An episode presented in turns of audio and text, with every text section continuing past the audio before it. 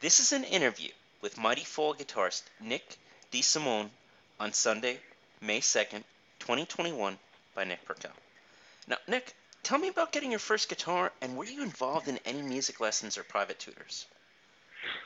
Um, I was, yeah. When I, w- I started playing guitar when I was about 13, I guess it would have been, and um, you know, I, I'm like the only musician in my family. It's pretty, it was kind of out of nowhere for them probably, but uh, I got my first guitar right about then. My my folks were, you know, very supportive of it, so they they kind of they told me basically, first guitar and lessons are on us and uh, everything else, you know, you want to get other, you want to get more stuff, you want to do whatever you want to do, you got to get a job, whatever. So that was that. Um, yeah, first guitar was a old uh, mom and pop music store acoustic. It was kind of a hunk of crap, not really that good. Um, so I, I, I bashed on that for a little while and um, got a job washing dishes and you know bought an electric guitar from there, and that was that was it was pretty it, it, it made sense. All my friends were starting to kind of join, start bands and play instruments, and I felt a little left out. So that kind of was natural, I guess, for me because there were always just like a lot of guys to jam with right about then when I was maybe that age. And yeah, I had a cool guitar teacher who kind of like understood where I was at. And uh, his name was Ian. I'm not sure if he's still at it or not, but uh, you know, he was really cool and, and put it all together in a way that like made sense for me, which um you know I'm definitely very thankful for because I think he kind of like set the wheels in motion for me to you know know how to do the things that I do now, which is great. I was I took lessons for probably about I don't know three years maybe, and then I kind of felt like I'd gotten what I wanted to get out of it, and and that was that. What was it like cutting your teeth as a musician in the Rhode Island area, dealing with all the creative people from your show promoters, booking agents, zinesters, radio, and podcasting community? Well, there's Rhode Island is, is you know it's a small state, but this is a great Providence, especially is such a great um, you know it's an arts city. We we are you know there's Rhode Island School of Design is over here. Um, you know there's just such a, a great arts community in this area. So there's always when I was younger, there was especially you know, a lot of those clubs have closed down like over the years, but you know, there's always places to play, and there's always kind of like people to jam with. God, I picked up bass on a whim, like not too long into playing, and I got so many gigs just by being available and interested in doing that.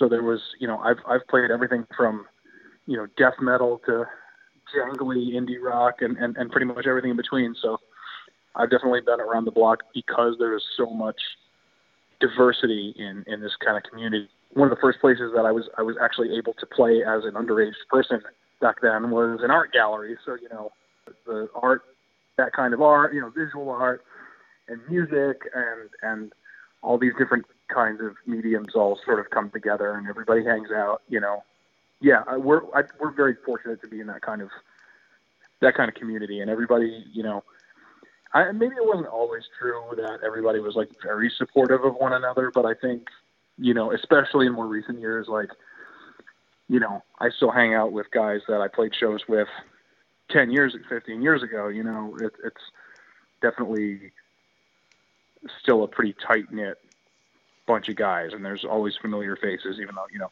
new folks will kind of come in, but there's like a lot of familiar faces too. So, you know, we're lucky to to have what we have here. Now, tell me the history of the Mighty Fall with forming the lineup. So, so you know, I'm actually, uh, I was kind of a surprise to those guys. Um, I basically was at the time that we started. Um, I was, you know, out in your neck of the woods, uh, actually, as you know, and we, I was basically I'd gotten offered to uh, come and play guitar for my buddies um, solo. My friend is a solo artist, and he needed a guitar player, and he kind of would like put you know put these bands together. Uh, so you know he needed uh, some guys for a tour, and I kind of told him, okay, well, yes, I'll do it, but uh, my stipulation is I want to pick the drummer. So my the drummer in Mighty Fall is my one of my oldest friends. Uh, his name's Zach Caruso. He's a drummer that I've been playing with since we were kids. We were in our first band together. So we're in we're you know very good friends. It's been a long time now, and um, you know he hadn't really been playing a lot of drums for a couple of years there. So I you know I was sort of getting caught up in day job land at that point. So when that offer came up, I got in touch with him, and we went and uh, you know when I tell you it was like a uh, like a dirt floor tour. Uh, you know, I'm, I'm saying we hitched a, a trailer to the back of my car, my my my sedan, and you know, trucked around the country for a month, and you know, so that was pretty cool. So he had uh, just started jamming with with with all the guys, like right before that. So he, you know, as he kind of tells it, he sort of like joined this band, and then he's like, all right, well, I'm gonna I'm gonna I'm gonna bail for a month. I'll see you guys. Um, so when he came back, you know, we kind of fast forward a little bit, fast forward maybe six, eight months, I was just back in town visiting, hanging out for Christmas, and you know, I hung out and jammed with them. Uh, he invited me down, and and you know, I thought it was cool. I thought it was like a neat. The uh, early material was kind of still getting like, it was most of the way there, but it was still kind of getting fleshed out. I had been released yet, and I thought it was neat enough. And you know, he'd kind of been joking with me like, ah, you know, you should join my band. I'm like, well, you know, I don't exactly want to do another like kind of remote band thing, but basically, long story short, um, things kind of fell into place where I was like, all right, well, I'm, you know, I'm bailing on New York. I'm, I'm coming back to, to Providence. And I just sort of told him, and mind you, I had met these guys once before that, the other guys in the band. Um, and we had hung out for a couple of hours. You know, I hung out with them while they were jamming their set, and then we were just kind of like, hey, you know, do you want to play some Pantera? And that was kind of like about about the extent of it. You know, we're like me and uh, our, our bass player, his name is also Zach. We had a, a real like stepbrothers moment of like, you want to do karate in the garage? And we just become best friends. Like, yeah, let's play some Pantera. So you know, jamming a little bit. So I, I pretty much texted drummer Zach and told him, hey, listen, I'm I'm coming back in a month. I'm joining your band. I'm not asking you. I'm telling you, I'm joining your band. So I wouldn't have taken no for an answer. Pretty much regardless. So yeah, that was that was about it. Yeah. What have been some valuable lessons you learned working in music promotion that you use to work with your band? Um, that's a good question. I think the, the main thing, the biggest thing for sure, is basically making sure that your band has has a, a you know a voice, not kind of when you're putting things out in the world, not having these sort of you know canned messages and engaging with people and, and making sure that you know, the things that you say are eye catching. And I don't, I don't, I don't necessarily mean that in like a, an edgy kind of way or anything like that. I mean, you know, you know, having a, having a distinct voice, having a sense of humor.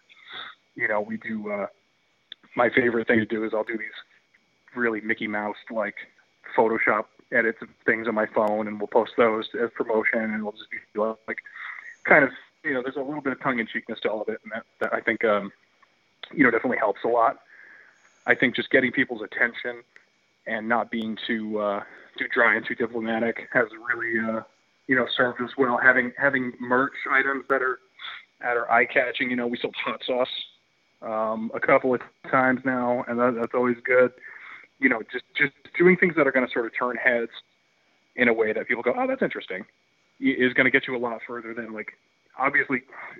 Okay, obviously the songs are important, but it's all it is all about how you deliver them, and it's about putting on a really good show and just giving people stuff to talk about. You know what I mean? That's I think the most important thing that I took away from from being a promoter as I, as I used to be. Why did you name your EP "Look the Part," and what is the meaning behind that? Um, so "Look the Part" was that was my idea. Um, a lot of our actually the, our former singer who is no longer in the band, but uh, you know, a lot of his lyrics kind of at the time were sort of centering around mental health in a way that was uh, you know, the, the theme that sort of ran through a lot of it was like keeping it together, you know, sort of putting on a face so you can be a person.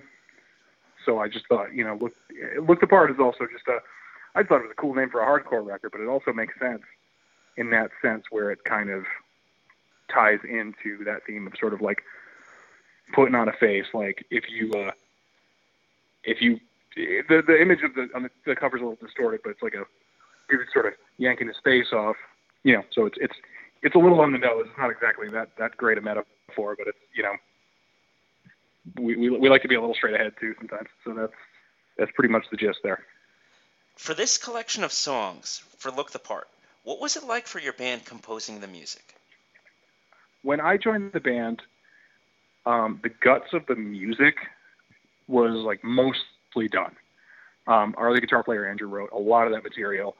You know, that was his baby, sort of before I came into the picture. Um, the stuff that we're doing now, so just so you're aware too, we're you know in the middle of recording a record right now that's a lot different.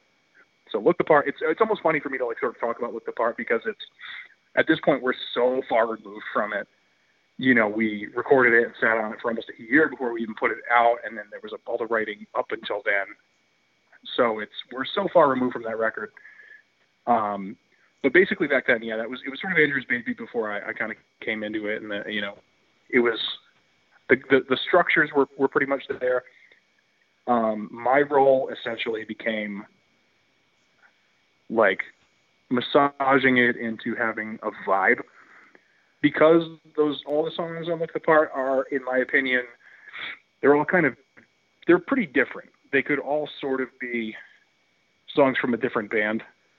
So I think my role in that point was I added a couple parts here and there. There was a little bit of stuff that was me, but I think my role was mainly tying it all together in like a vibe and you know parts and playing and and like I we always kind of like joke it's like you know Andrew's the finance guy I'm the I'm the I'm the the flash you know? So it's like the the vibe versus the the skeleton of it. Where we're at right now is a lot more collaborative which I think is really cool. We are very like open to try stuff. We kind of our our rule in songwriting now is basically nothing gets nothing gets thrown out until we try so we'll try stuff. Maybe say like, yeah, I'm not really crazy about that, but we'll give it a shot. And we'll, you know, we demo things out pretty comprehensively too. So it's, it's, you know, if it doesn't work, there's no point in forcing it. We want just everything to be killer. You know, every riff should be the money riff. Every part should be, you know, no filler whatsoever. You know, we'll try things and we'll bounce things back and forth. And, and uh, Andrew and I work together too. So we'll kind of talk these things over. You know, I write a lot of the lyrics that's the only thing that's like not particularly collaborative anymore. Is you know pretty much immediately after Look the Part and and I pretty much took over writing the lyrics. Um, but musically speaking, you know it's it's it's pretty damn close to a 50-50 when you factor in um, even if like let's say for example maybe on on a particular tune I wrote most of the riffs. Um, Andrew job then becomes a lot of the arranging. A couple of us kind of take the reins um, we always try to have, you know, the, the rhythm section in the room too, because you know even if they don't necessarily have parts to add, then at the very least, you know, there's extra people in the room to go, hey, is this any good? Now, as you were writing Look the Part, what did you find were your most listened to albums?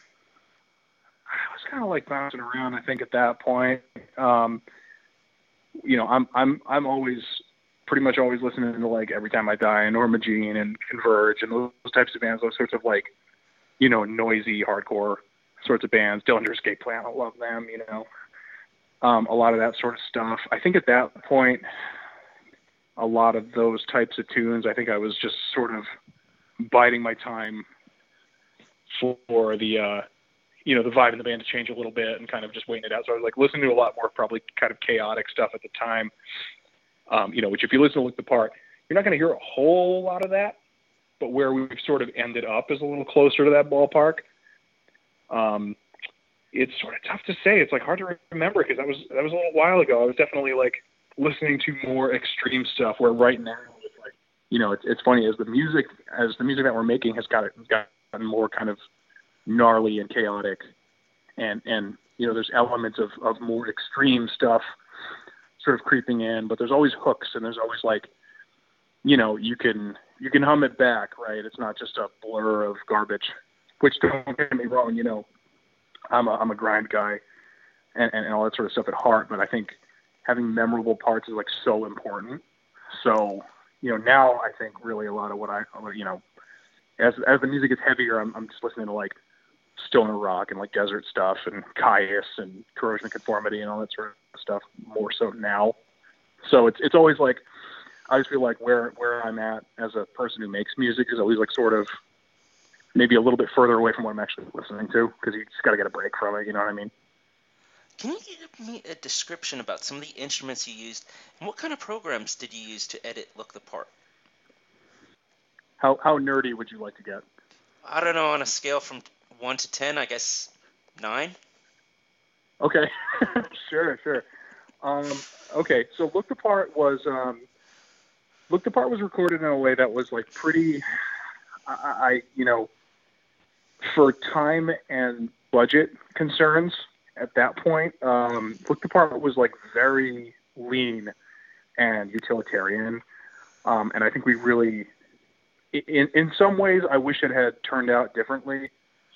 But it's also, you know, it's a learning experience when these sorts of things. You know, you make a record, you shouldn't be repeating yourself. You got to like, you know, every record should be a learning experience. So, you know, our the, the guy who we worked with, his name is Brad, and he is great, and he really taught us a lot, and he definitely did his best with the time and the budget that we gave him, um, as far as how to kind of get certain sounds.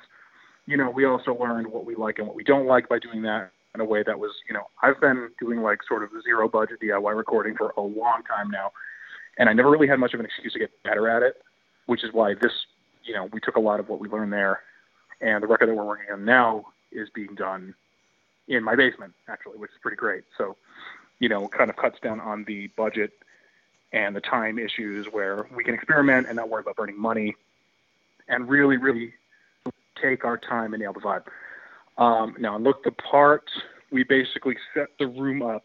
There was a tracking room in the studio that was like just full of amps and stuff. And uh, basically, what what Brad ended up doing is he put amps on each side to kind of like approximate the stereo space of like a live show, essentially. So, you know, so the the amps that weren't on were catching a little bleed from the ones that were, and it was kind of just like to sort of fill out the space a little bit. So I have been an ESP guy for a long time, so I played a bunch of like ESP guitars. I really did most of my tracking with like two guitars. My old Jet City amp, I had an orange cabinet. We did most of our tracking with that amp, and then a Blackstar amplifier that Brad had in the studio. We rolled in with a lot more stuff than we actually ended up using, which is funny because we're doing the opposite of that now with an absolute bonanza of guitars at my house and amps and sounds and, and all these sorts of things that we're like experimenting really, really heavily with and, you know, just trying different stuff and whatever works, works and what doesn't, doesn't. But, you know, what the part was done, I think Andrew used a bunch more guitars than I did, but I pretty much did two, two guitars up the middle. I did all the rhythms with, with a, like essentially a Les Paul and I did my leads with a Telecaster, and we did, uh, you know, Andrew did. He likes his whammy bars, so he had a bunch of different guitars for different tunings and stuff, and and we kind of had to just sort of figure it out. You know, everything was just like a, cu- a couple of guitars, a couple of amps. I think we used some old Fender amp for some clean sounds on on the song Water's Edge. There was a old, really old solid state Fender combo that was I thought we thought sounded cool. So we did that and um I just kind of like dialed in a bunch of like weird reverb sounds on on an old line six pod and we kind of like went for it. Um didn't really spend a lot of time fine tuning as far as the sounds. It was just kind of like, okay, this is pretty cool. Uh, you know, we went in and did some overdubs later on with like some old pedals that Brad had. You know, he had like an old Boss heavy metal which you know if you're familiar with those, that's like the classic Swedish death metal sound. And uh, you know, although these tunes are a little more melodic and up the middle, I wanted to get a little of that in there. So there's just dubs of like literally just filthy, gnarly feedback that kind of like dip in and out here and there. I want to do some of that. So we, we kind of just, you know, pieced it together in a pretty, in a pretty lean kind of way. Like, all right, we're not messing with the sounds every song's got the same rhythm tone. You know, it's just kind of like the the basics. We went nice and and and straightforward. Whereas you know now, uh, you know, there's pedals on pedals on pedals. I got probably a dozen fuzz pedals that we're picking through. I got weird stuff I got on the internet. You know, we've got all of my guitars. We've got all of Andrew's guitars. We're trying all different stuff. We got Gibsons. We got some ESPs. We got some Music Man guitars. We got Andrew really likes Schecter. We've got, you know, I've got all kinds. I found it. I just got an old Krankenstein, the old Dimebag Darrell signature amp. Uh, just showed up a couple weeks ago, and that ended up being that's been the sleeper hit of the session so far. There's I got an old uh, I got this Marshall copy that's really fancy sounding.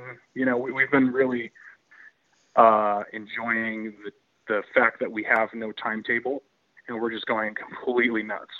You know, the the the difference is definitely pretty big. But yeah, look the part was uh, look the part was a, an exercise in doing a lot with a little, and I, I'm unfortunately the budget shows a little bit. Um, I, I, I'm very proud of how much we got done in just a few days uh, with that one, and and and and how it sounds now. I you know, yeah, it's it's it's an interesting sounding record, and it was it was a fun time. We recorded in the church. Brad's uh, recording space was the annex building of a church, so we would uh, it was the middle of winter. It was so cold, and we would just go walk uh, walk down the street and eat uh, grape leaves at the Mediterranean place, and then freeze our asses off on the way back in there. And uh, you know, you'd have to go into the church to go to the bathroom. It was so creepy being there at night that I would just go and be outside. so we, you know, it was definitely like a fun time because we, we were just living there for like, I think about five days. And then a couple weeks later, we went back for just like a pickup day to do some overdubs, and that was that. Um, but it was fun because we were just all just hanging out, just having a good time, just drinking Red Bulls, and eating grape leaves and and hanging out and and you know it was even though it was a short timetable it was like very lax because Brad's got a good way about him. So we were we were all just joking and laughing. And the thing that he would always say is you know we'd fluff a take and and and he'd go don't be sorry. Be better. And that was my just so funny. We you know we we still all say that to each other to this day just like how about you don't be sorry and be better instead? So yeah anyway that's that's that's the look the part uh, uh, recording experience for you. Listening to the album now, what song are you most proud of and why? Oh man, okay. This is that's a tough one. Um, I'm I'm proud of them all for different reasons. I'm proud of the song. Uh, I'm proud of the song "Water's Edge" because it really that song went through a lot of change from where I heard it when I joined the band versus where it ended up. Um, you know, particularly vocally, you know, our, our, our former singer and I kind of like had to come together on that one and fix it because it was, uh, you know, that song was a dog when we first got started. It was like a very strange bunch of lyrics. And I think, you know, we massaged it into something that wouldn't be ridiculous to play a bunch of times. You know, um, I'm very proud of the song Legends and Tyrants because I am I'm a good time guitar player. I'm a I'm a I'm a rhythm guy at heart. I can do other stuff, but I want to chunk on cool. I'm you know the the riff is king. You know what I mean? I'm I come from music where the riff is is everything, right? You know, it's like if you if you took the solos out of Black Sabbath, um, you know, what would you have? You'd still have a great riff. You'd have a great song. So, you know, that sort of stuff is, is really important to me. But that song is cool because it has a big dueling lead guitar section in it where Andrew did his part. And you, and it's, it's great too, because when you listen to that song, you can really hear the differences between us, which I think is so fun. You know, he's playing his like super strat guitars and he's like got his wah and it's kind of like Hammety. He's picking everything, you know. He's doing these like these kind of like scalar runs where it's like all picked.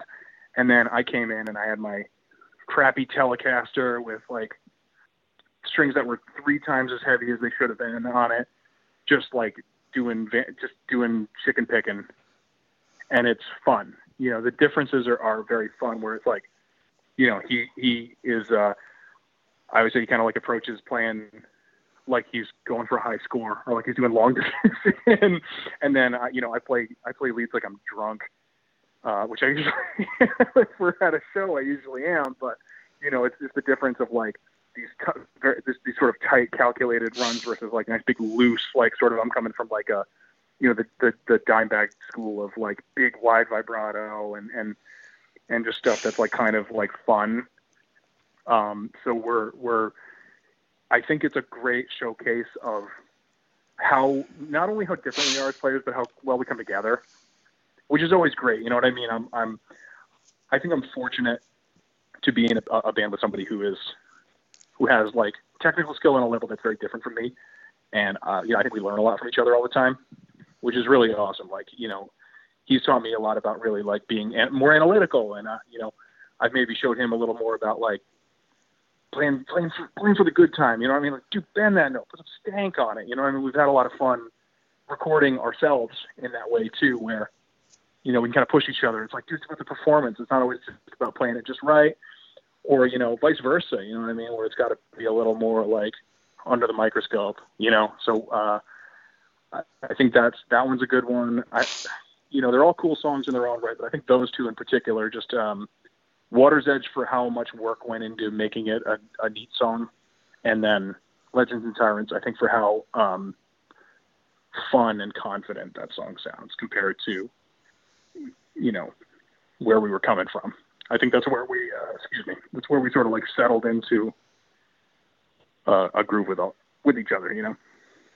Now, thinking about the pandemic, have you found any silver linings that make being a musician easier for yourself right now? Yes, actually, yeah.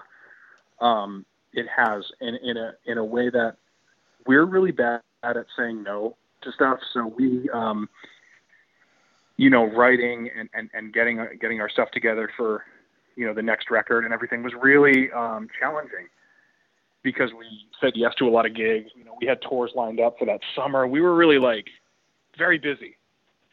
You know, especially considering everybody everybody works.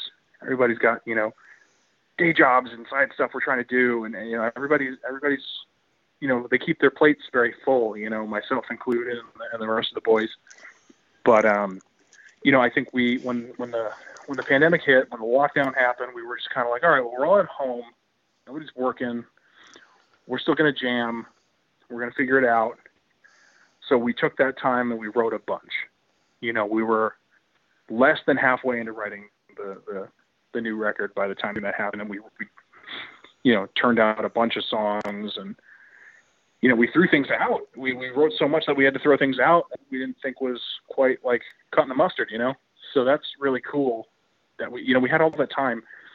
We got a lot done. We got we got caught up on all the stuff that we needed to get caught up on, which I think is is is important because we were so nose to the grindstone with like especially playing a lot and you know starting to dip our toes into being on the road and all that sort of stuff. It was really really hard to give the writing time you know, as much as it, at time as it needed. But now, you know, we we got we got a lot done. So um, it is getting to the point now where not playing shows uh, hurts real bad. While there is, you know, there's definitely a silver lining. I think we're excited to all get back on the road and hopefully eventually get out of the basement again, get out of the studio and you know get back into it because there's so much more music, man. I, I you know I, like I said, we're so kind of far removed from where we were at when we were doing with the part that it's like I, I'm, I just want people to hear this new stuff. What is your most cherished musical possession? Um, man, you know, I got I, I, I got a bunch of cool stuff. I got um, I'm kind of a Pantera fanatic, so I've, I've got a lot of, I've got a you know some signed stuff from from Dime and, and Phil Anselmo and, and everything that I've sort of tracked down and um, I've got a, uh, like I said before, a, a, a Dimebag amp. So that to me is very fun. I got a couple of guitars from some guys in bands that I think are rad. Um, I've got a, a great Fender Tele from uh, this dude Alex, who was in a band called Silver Snakes that are are no longer around, but um, I, I kind of browbeat him into selling it to me. Um, I've got a guitar from Andy Williams from Every Time I Die, which is very cool. So that's, you know, I've got a I've got a bunch of kind of neat memorabilia floating around. You know, I've got some stuff signed from like Trent Reznor and um, God, I got like so many old stubs. I got a bunch of like Devin Townsend memorabilia and all this kind of like fun, fun stuff. I've just kind of like, especially from my old job where I worked for a bunch of labels and everything, I, I kind of amassed a bunch of like fun stuff. So, but the, uh, I think a lot of the, um, yeah, the guitars and the, and, and, and the Pantera memorabilia are definitely like paramount, I think, for me. What is your favorite urban legend or ghost story from Rhode Island? Oh man, um, this is fun because Rhode Island is is is such an old place. Um, it's kind of a spooky New England. If you've never been to New England, if you're listening to this, you've never been. It's a lot of it's kind of spooky. These like sort of coastal, like you know, Stephen King wrote all the stories about New England. Um, I don't know the the uh, the main kind of urban legend that maybe people might know about is Mercy Brown, the uh, the quote unquote the vampire. Um, she, I forget exactly what happened. She was buried and came back to life or something, but they just didn't check to see if she was dead. But they called her a vampire. Um, you can go see her grave. It's out in the woods. There was a big, uh, one of the houses has a big red neon cross on the lawn, like as you're pulling into that neck of the woods. So it's, if you go around Halloween, it's it's it's eerie, even if you know it's kind of bogus. Also, I mean, H.P. Lovecraft is from Providence.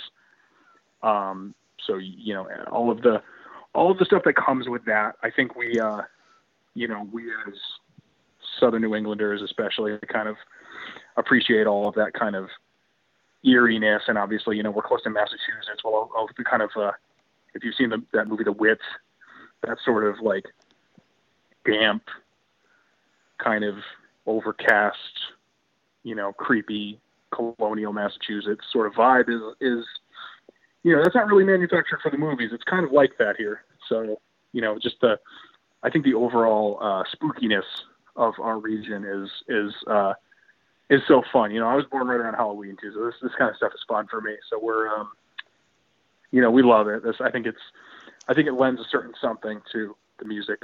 Or I like to think it does anyway. Would you like to go back to any questions? No, I think uh, I think that's I think that's exactly I think no, I think we're good. Yeah, just uh, keep an eye out. You know, we um, we have so much music to share. You know, look, the part is very cool, but I'm I'm even more excited about what's coming out. Um, you know, hopefully we'll have something out this year. Uh, if not the entire record, we'll definitely have something this year. Um, you will be one of the first to get it. I can definitely say that.